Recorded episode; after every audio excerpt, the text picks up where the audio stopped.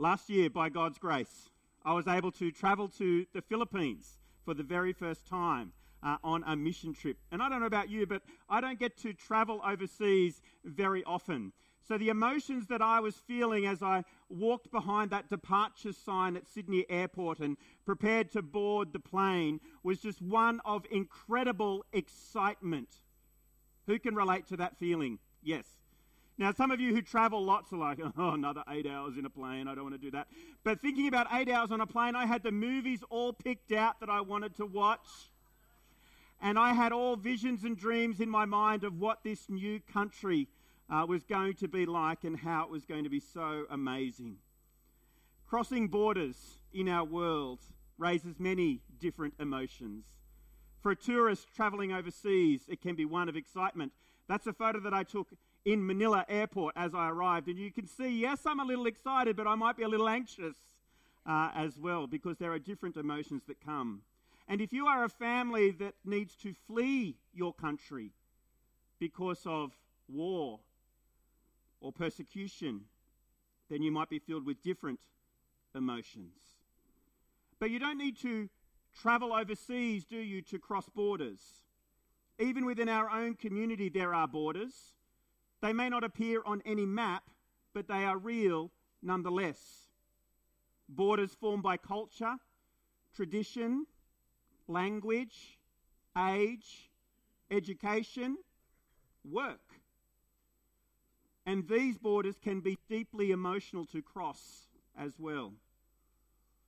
Now, I may be wrong, but I wonder whether people like, in theory, the idea of what we are doing today. Four congregations, people from all sorts of backgrounds, languages, cultures, traditions, education, all coming together to give thanks to God. I think people in our community like this idea in theory, but sometimes in practice, it's very difficult for people to give up their own personal preference to engage with other people and be enriched by other people. But Jesus made it clear in Acts chapter 1, verse 8, that for Christians in particular, we are those that cross borders, whether on a map or whether in our own mind. You will be my witnesses, says Jesus, in Jerusalem, in all Judea and Samaria, and to the ends of the earth.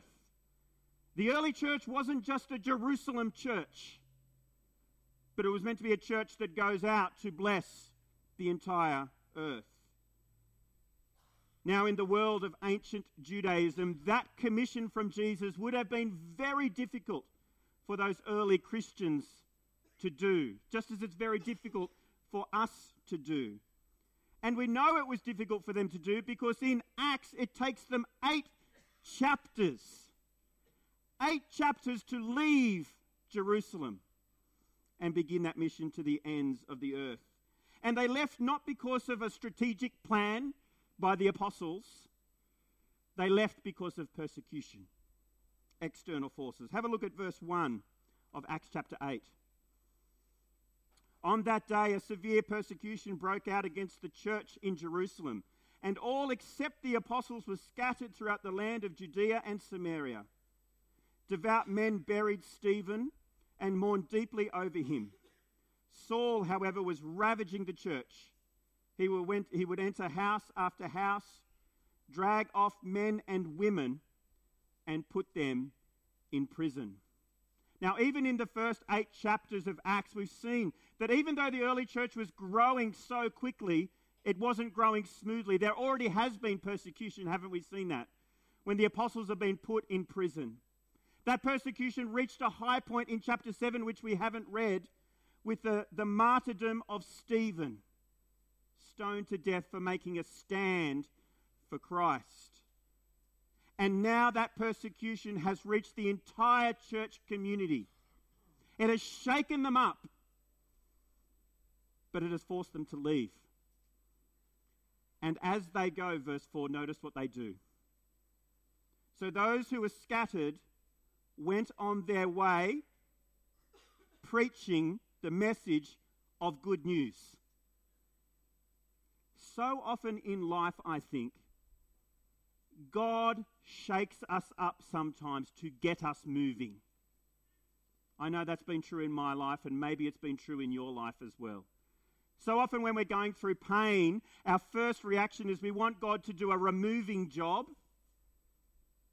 But so often, God wants to do a renewing job in us and through us.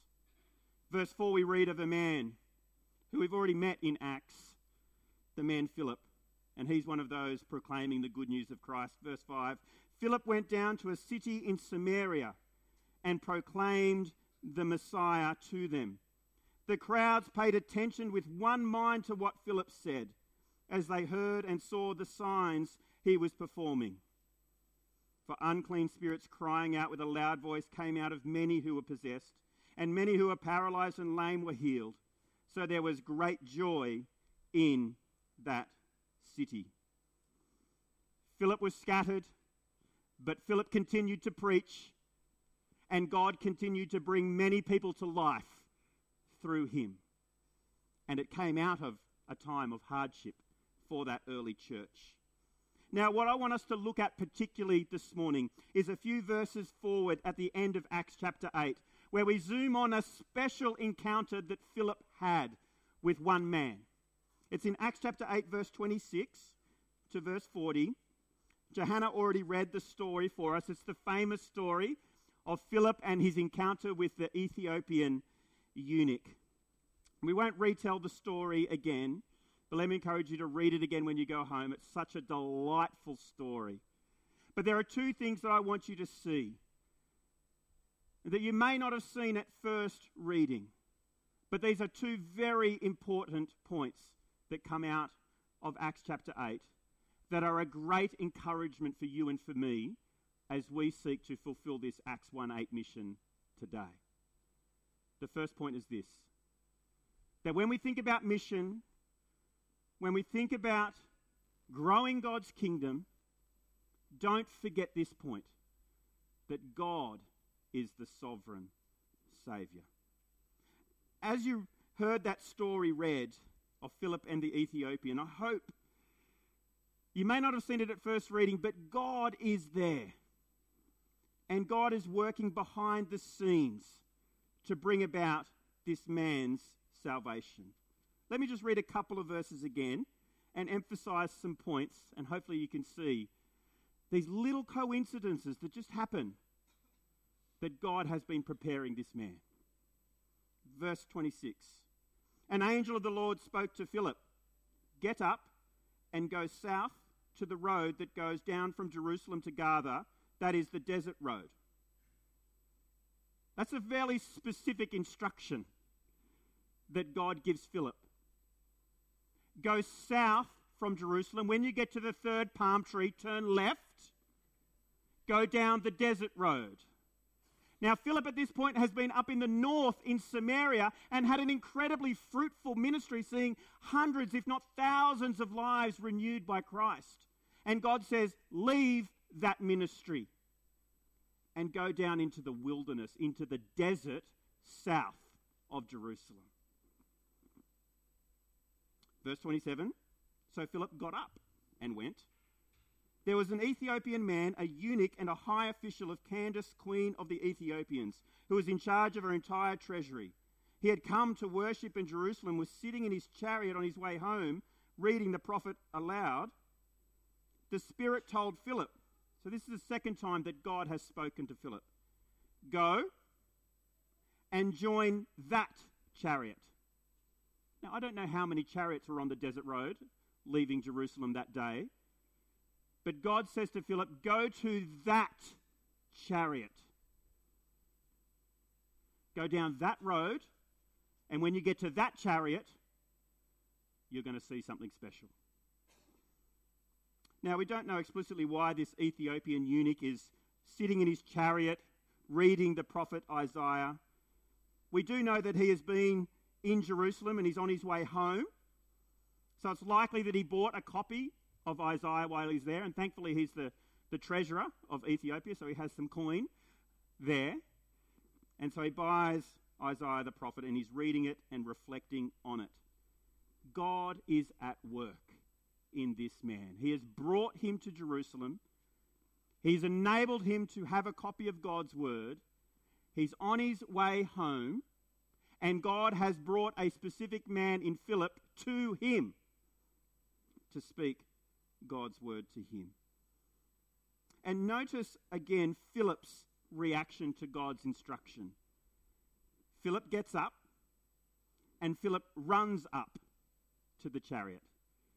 Now, no doubt when God speaks to you in this particular way, you're like, okay, that's different. God doesn't normally audibly speak to me like that, so if he did, I would probably pay attention.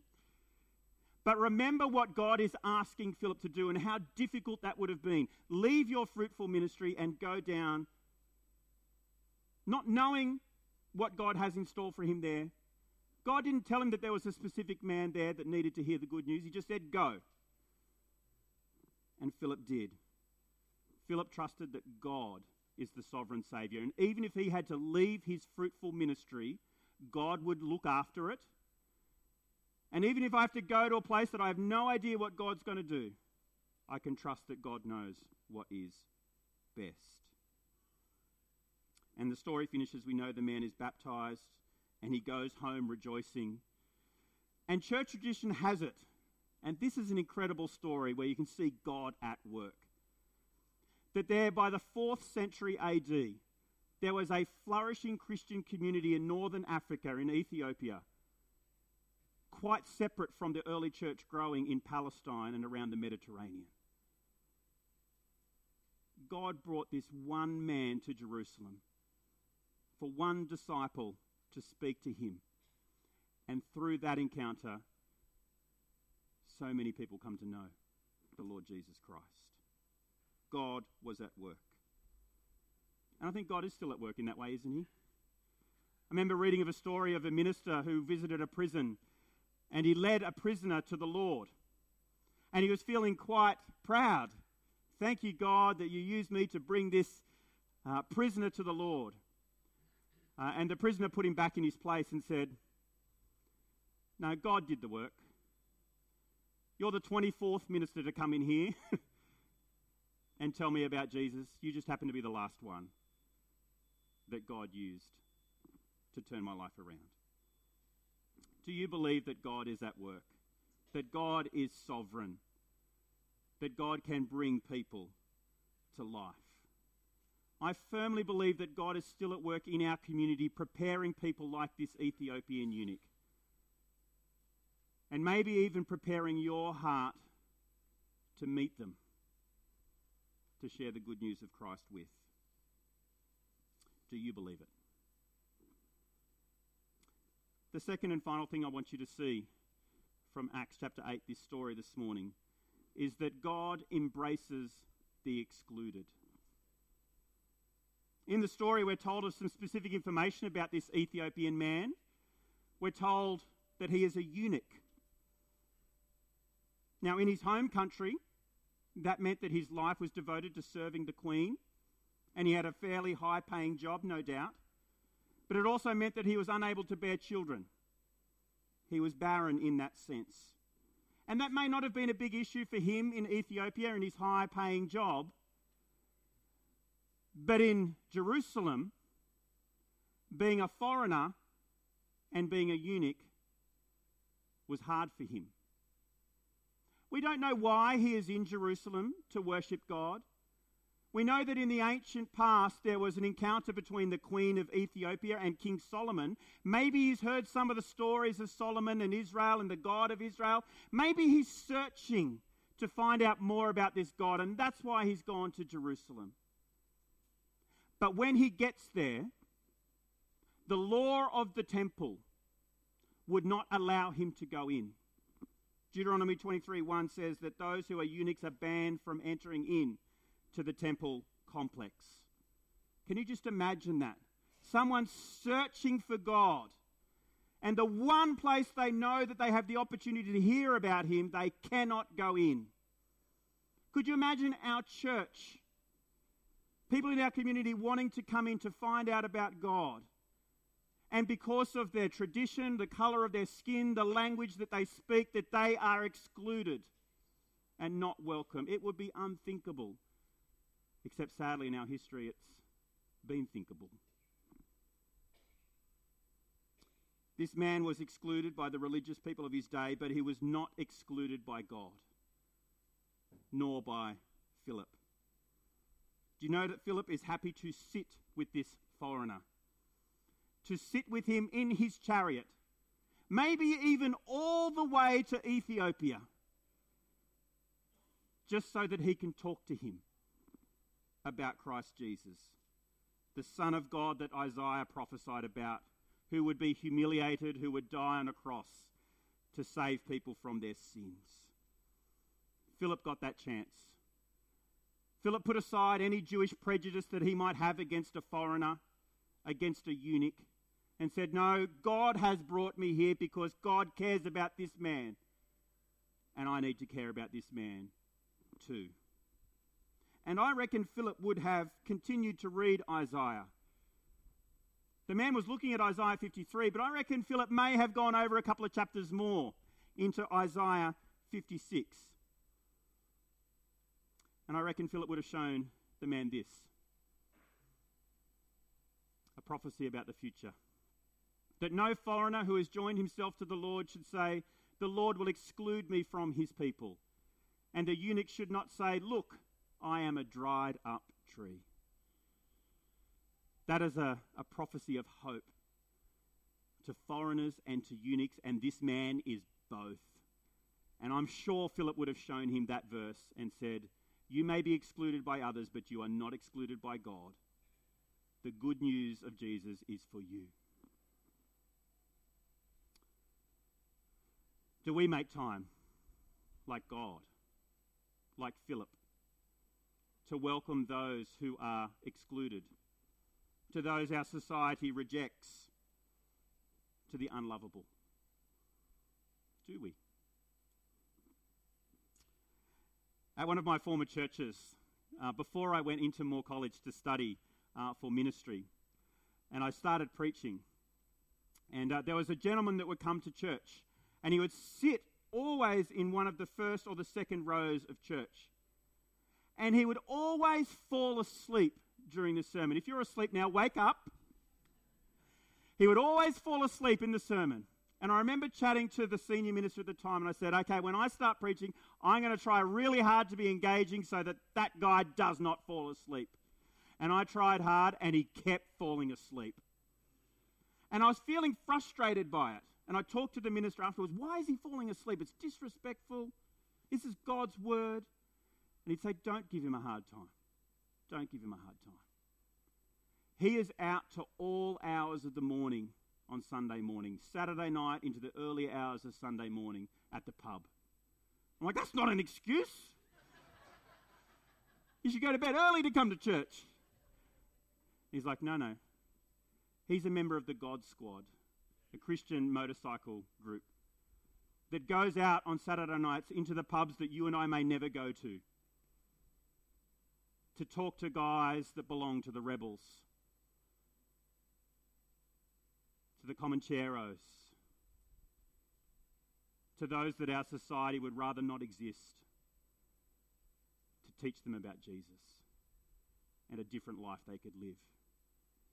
But he loves God so much that he doesn't want to miss out on church either. So he comes every Sunday morning with his family. But sometimes physically his body just cannot do it and he falls asleep. Don't give him a hard time. He's led more people to Christ than most people will ever do. Learn from him. Don't exclude him. Let that be an encouragement to you. Be prepared to cross those borders. Be prepared to have your eyes open to see who God might bring across your path next year, especially those who may be broken and in need of your friendship. Over lunch today at the end of our service, why don't you make a special effort to talk to people from a different congregation that you go to and hear how God has been at work in them? Different they might be to you, older, younger, but God is at work. Learn from them. Being a church on mission, crossing borders, can be emotional, exciting, but it can also be afraid. We can also be afraid. But the encouragement today is that because God is sovereign, we can step out. We can be recharged. We can step out rather than stay in. We can step out with courage rather than wanting to stay in our comfort. It would have been so easy for Philip just to stay with what was comfortable for him. But he didn't. And God used him mightily. Let me encourage you today, this Thanksgiving Sunday, the end of our Recharge series. Step out. Pray for boldness and courage. God is preparing people in our community. I believe that, and I know that you do as well. And we get to find them. It's like the greatest of all lolly hunts. We get to give people the sweetness of eternal life. God is at work in people that you may not even know, but also in people that you do know. Could be your next door neighbour, could be your own children, could be your own parents, could be the person in the cubicle next to you at work. God could be at work in them, opening their hearts, giving them something to read. It may not be Isaiah, it may be something else. Be a Philip. Go up to them. Ask them good questions. What are you reading? What are you thinking about? What's going on for you in your life at the moment? Show an interest. Care for them. Because God certainly does. God certainly does. Let's pray. Our Heavenly Father, we don't know specifically who you are preparing to be saved today, tomorrow, or next year. But we do know that you are at work, that you are constantly preparing people to hear the good news of Jesus and be saved. So, Father, as we have given thanks today for your goodness to us in so many ways, we pray that you might continue to open our hearts and our eyes to see the people that you are working in, that we might have the joy of seeing their life transformed and renewed by your Son. Father, we thank you for the witness of the early church. And although it took them persecution to be shaken up to get moving, and Father, I don't necessarily want you to shake us up in that same way, but some of us do need to be shaken up a little bit so that we might get moving and we might make an impact for your kingdom. So shake us, we pray. In Jesus' name. Amen. Uh, I've constantly said today that God is at work and God is real. And I'm going to invite Michael uh, to come down the front. Make